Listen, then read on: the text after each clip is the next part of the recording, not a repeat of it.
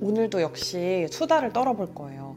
제가 이쪽으로 사무실 이전하고 이사 오고 이렇게 하면서 어, 밖에를 거의 안 나갔어요. 실내에만 계속 갇혀 있다 보면은 인생의 유일한 낙이 택배 시키기이잖아요. 그런 것들 조금 unboxing 하면서 이야기를 해보도록 하겠습니다. 전부 내 돈 내산이라는 거. 일단 이거 앰플 스틱 샀는데 이거 엄청 괜찮은 것 같아요. 저는 특히 수영을 다니는데 수영으로 이렇게 물안경으로 눈을 이렇게 누르면 여기에 자국이 되게 많이 남아요.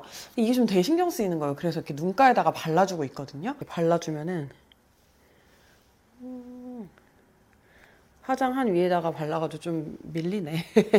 수분밤이 아니고 오일밤 그런 느낌이에요. 저 중학교 1학년 때인가 핑클이 데뷔를 했던 것 같아요. 근데 이제 그때 약간 이제 뭔가 성유리파 이효리파 이런 식으로 미모를 선호하는 기준이 좀 나뉘었던 것 같아요. 이효리파는 좀 이렇게 까맣고 막 섹시하고 옷 잘 입고 막 약간 이런 느낌이고 성유리파는 청순하고 하얗고 뭔가 여리하려고 이런 느낌이었던 것 같아요. 저는 사실 이효리파였습니다. 이효리 씨 같은 매력이 너- 저는 항상 부러웠거든요. 사실 제가 스무 살때 10미닛 노래가 나왔었거든요. 그때 또 아디다스 추리닝 많이 입었다 정말. 강민경 쇼핑몰 또 한번 뜯어볼게요. 아비의 무아 유행을 많이 안 타고 되게 그렇게 하면서도 좀 뭔가 사고 싶게 만드는 그런 게 있는 것 같아요. 확실히 강민경 씨가 미적 센스가 되게 뛰어나더라고요. 이 스티커도 하나 넣어주지 나 이거 갖고 싶은데. 근데 이제 예쁜 옷이 되게 많았거든요. 근데 제가 그 예쁜 옷들을 다 지금 입을 수 있는 몸매 자체가 아니에요. 그리고 이게 좀 또 여기 거를 많이 사는 친구들 얘기를 들어보니까 이 옷들이 좀 다 타이트하다 그러더라고요. L이 없나 봐요. 슬림핏 이런 거는 제가 엄두를 못 내겠어가지고 뭘 샀냐면 이렇게 후드를 샀습니다. 그것도 샀는데 무슨 머들러 아시죠? 컵 이렇게 휘휘 젓는 거. 아 이건가? 아 이거다. 이게 아마 유리 머들러라서 포장이 되게 꽁꽁 돼 있나 봐요.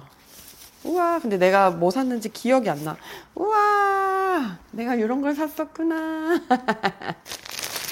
그리고 후드는 똑같은 걸 두 개 샀어요. 1, 2, 3 이렇게 있었다. 근데 그 중에 제일 큰 거를 구매를 했습니다. 이거는 이제 또 우리 배뚠뚠이들도 입을 수 있으니까 네, 입어보겠습니다.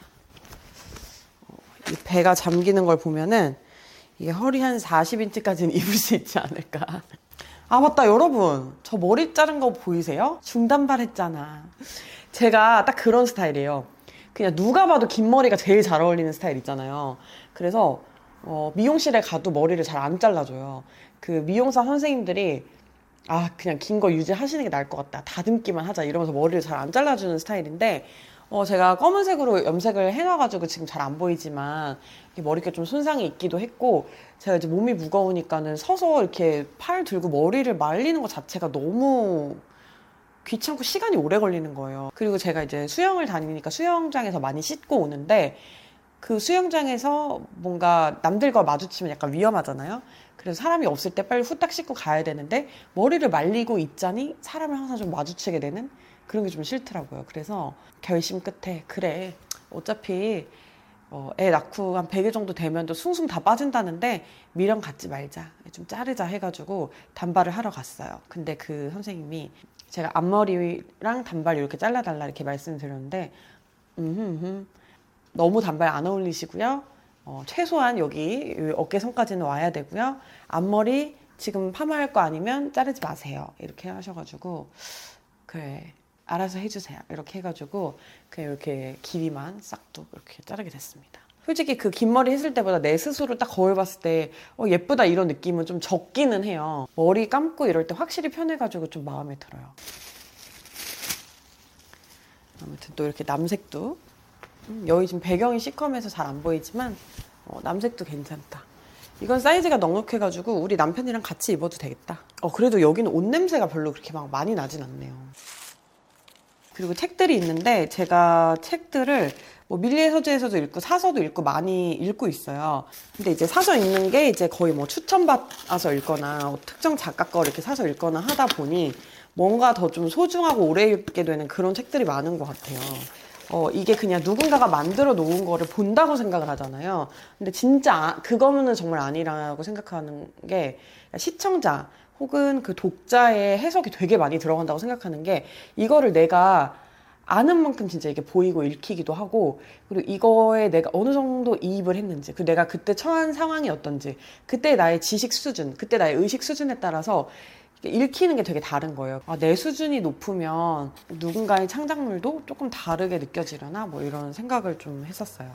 자 그리고 이거는 김숨 김현수 작가의 추천이에요. 저는 김숨 김현수 작가 글 두 개 다 되게 좋아하는데 타인을 듣는 시간 김현우라는 이 다큐멘터리 PD가 쓴 그런 독서 에세이인데요. 말 많은 소녀 인스타 계정에 올리는 건 약간 자기개발서 내지는 힐링 에세이 이런 것들을 종류가 많은데 그거랑은 조금 다른 것 같아요. 근데 여기서도 제가 좋은 구절이 있으면 공유를 하도록 하겠습니다. 책을 처음부터 끝까지 읽는 분들 많이 안 계시죠. 저도 그냥 이렇게 들춰보면서 좋은 데만 읽던가 아니면 좀 앞부분만 읽든가 이런 식으로 되는 것 같아요. 근데 어, 진짜 오래 고심하고 또 내가 좋아하는 사람한테 추천받은 책 이런 거는 좀 끝까지 읽게 돼요, 책을. 근데 이 책도 아마 이제 끝까지 읽어질 것 같은 그런 느낌이에요. 그리고 또 이거는 실비 제르맹 좋아하시는 분들 많이 계신가요? 이건 실비 제르맹의 장편 소설 분노의 날들이라는 책인데요. 이거는 제가 어떤 유튜브 채널 보다가 추천을 받았던 것 같아요. 근데 이게 실비 제르맹의 좀 뭔가 대표적인 책인데 제가 이 작가를 잘 알지 못해가지고 어, 알- 그 사람을 알고 싶어서 이 사람의 대표작을 이제 구매를 한 건데요. 또 이런 소설도 재밌으면 또 하룻밤 꼴딱 새잖아요. 그래서 그렇게 해줄 수 있는 책이길 기대하면서 이거 한번 또 읽어볼게요. 아, 존 버거의 글로 쓴 사진이라는 네, 요 책인데요. 요것도 제가 어떤 유튜브를 보고 샀던 걸로 기억을 해요. 그러니까 제가 엄청 미적 감각이 뛰어나거나 막 예술적인 사람은 아니지만 그래도 요즘 사람이라면 사진 잘 찍고 싶어 하고 사진 잘 보고 싶어 하잖아요. 그리고 어느 순간부터 저는 그림 전시보다도 사진 전시가 좀 더 재밌다고 느껴질 때가 있더라고요. 소설가, 사회 비평가, 미술 평론가로 알려져 있는 존 버거가 이제 사진에 대해서 한 이야기인데 사진을 글로 어떻게 이야기를 했을까. 자, 그리고 또 마지막 책은 이거예요. 오래되고 멋진 클래식 레코드 무라카미 하루키 삶의 멋을 아는 냉소주의자 뭐 약간 이런 느낌이 들었던 어, 그런 작가가 아닌가 싶고 지금은 평가가 좀 이렇게 엇갈리는 것 같긴 해요. 저에게 있어서 무라카미 하루키는 어떤 느낌이냐면 되게 성실함의 상징이에요. 그러니까 제가 어, 빼어난 재능이 없을 때 되게 괴로울 때가 있어요 스스로. 아, 왜 나는 이런 재능을 갖지 못했을까? 왜 나는 천재가 아닐까? 아, 내 이렇게 평범한 내가 과연 뭘 창작하거나 그럴 수 있을까? 이런 생각이 들 때 이제 무라카미 하루키를 떠올리는데 무라카미 하루키가 굉장히 루틴을 잘 지키기로 유명하잖아요. 아침에 뭐 조깅을 하고 몇 시부터 몇 시까지 반드시 글을 뭐 어느 정도까지 쓰고 이런 루틴으로 계속 해온 그러니까 천재이자 노력파인 것 같아요. 그래서 무슨 생각하냐면 아 근데 나 이 사람만큼 꾸준히 무언가를 해봤나?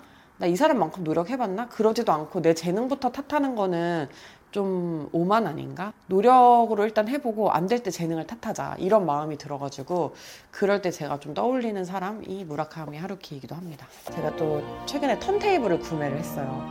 그리고 판은 딱 한 개를 샀는데 다행히 최근에 선물을 좀 받아가지고 판이 좀 늘어났어요. 블루투스 스피커도 많고 요즘에 음향기기들 너무 막 스마트한 거 많잖아요. 근데 그럼에도 턴테이블을 산 이유는 음, 진짜 좋아하는 거에 판을 사고 싶었어요. 그러니까 전자책이 넘쳐도 종이책을 굳이 사는 것처럼 이 스트리밍이 넘쳐도 굳이 어떤 사람의 앨범을 산다는 거는 그 음악가에 대한 되게 respect 있는 거고 엄청난 애정이 있는 거잖아요. 그러니까 뭔가 그런 식으로 많지 않아도 진짜 좋아하는 거 몇 개를 수집하고 싶다 이런 생각이 들어서 초급 수준의 턴테이블을 일단 구매를 했거든요. 저거를 딱 플레이를 할 때 그냥 뭔가 기분이 좋아요. 하지만 자주 듣는 건 블루투스 스피커 스포티파이를 연결해서 훨씬 자주 듣긴 합니다. 유튜브 뮤직이랑. 그래서 이거를 사니까 뭔가 이런 걸 줬다? 이 QR코드가 있는 걸 줬는데, 어, 유튜브로 가네? 야, 플리가 이렇게 또 연결이 돼요, 유튜브로. 오. 와, 이거 머리 좋다. 아, 이거 머리 좋다. 와, 문학동네, 아, 무서운 놈들. 아.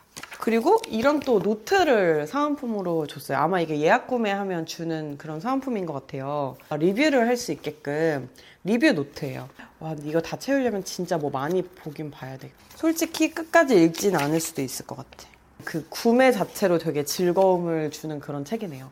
그리고 이게 더 좋은 게 뭐냐면은 이 지금 표지 이 껍데기를 벗겨내면은 되게 클래식해요. 오래되고 멋진 클래식 레코드라는 제목과 되게 어울리죠.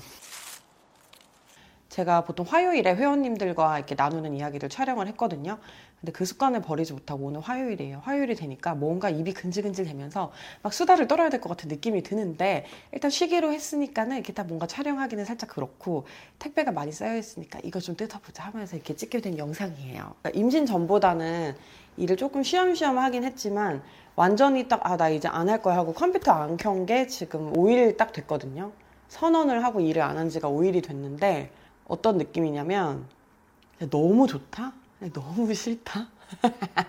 편하게 쉬고 노니까 너무 좋은데 또 시간을 그냥 막 마냥 버리는 것 같아가지고 아 이게 또 조바심이 나는 거예요. 근데 이런 불안을 불안해하지 않는 게 또 그것이 또 진정한 쉼의 자세 아니겠습니까? 그냥 좀 지겨울 때까지 쉬자. 그러려면 한 두어 달은 쉬어야 되겠다라는 생각이 들어가지고 크게 결심을 했는데 어, 마음이 막 편하지만 않아요. 아기가 나오고 나면은 나를 돌볼 수 있는 여유 시간이 많이 없을 것 같은 거예요. 일하고 싶기도 하고 뭔가 시간을 알차게 보내고 싶다 이런 생각이 굉장히 강했는데요. 이제 점점 하루하루가 지날수록 그래 지금을 누리자 이런 생각이 들고 그리고 이게 이제 또 한 3주면은 아기가 태어나면은 끝난다 이렇게 생각을 하니까 하, 출산을 한 6개월만 늦게 했으면 좋겠다 이런 생각까지 들기도 합니다. 요즘에 날씨가 엄청 좋아가지고 막 꽃구경 다니시는 분들 많죠. 저도 이렇게 한번 외출하러 나갈 때마다 내가 실내에만 있는 동안 또 세상의 공기가 이렇게 바뀌었구나 이런 게 또 느껴졌어요. 스무 살이든 스물다섯 살이든 서른 살이든 서른다섯 살이든 마흔 살이든 뭐 오십 살이든 육십 살이든 어쨌든 올해의 봄은 지금밖에 없는 거잖아요. 어, 38살이니까 38살의 봄은 지금밖에 없는 거잖아요. 다시 오지 않을 이 아름다운 봄날을 누리시길 바라고 어, 미세먼지도 조심하시고요. 맛있는 것도 많이 드시고 다음번엔 내가 시켜 먹는 맛있는 간편식 같은 거 그런 걸 한번 보여드려 볼까? 아무튼 여러분 잘 자요.